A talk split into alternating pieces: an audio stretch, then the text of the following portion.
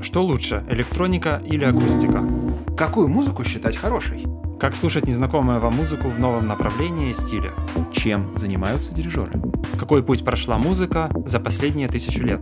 Что композиторы засовывают в ноты? Что за зверь такой? Модульный синтезатор. На эти и другие вопросы академический композитор и лектор Алексей Шмурак и электронный композитор Олег Шпудейко отвечают во влоге, подкасте, статьях и лекциях о ШОШ про музыку.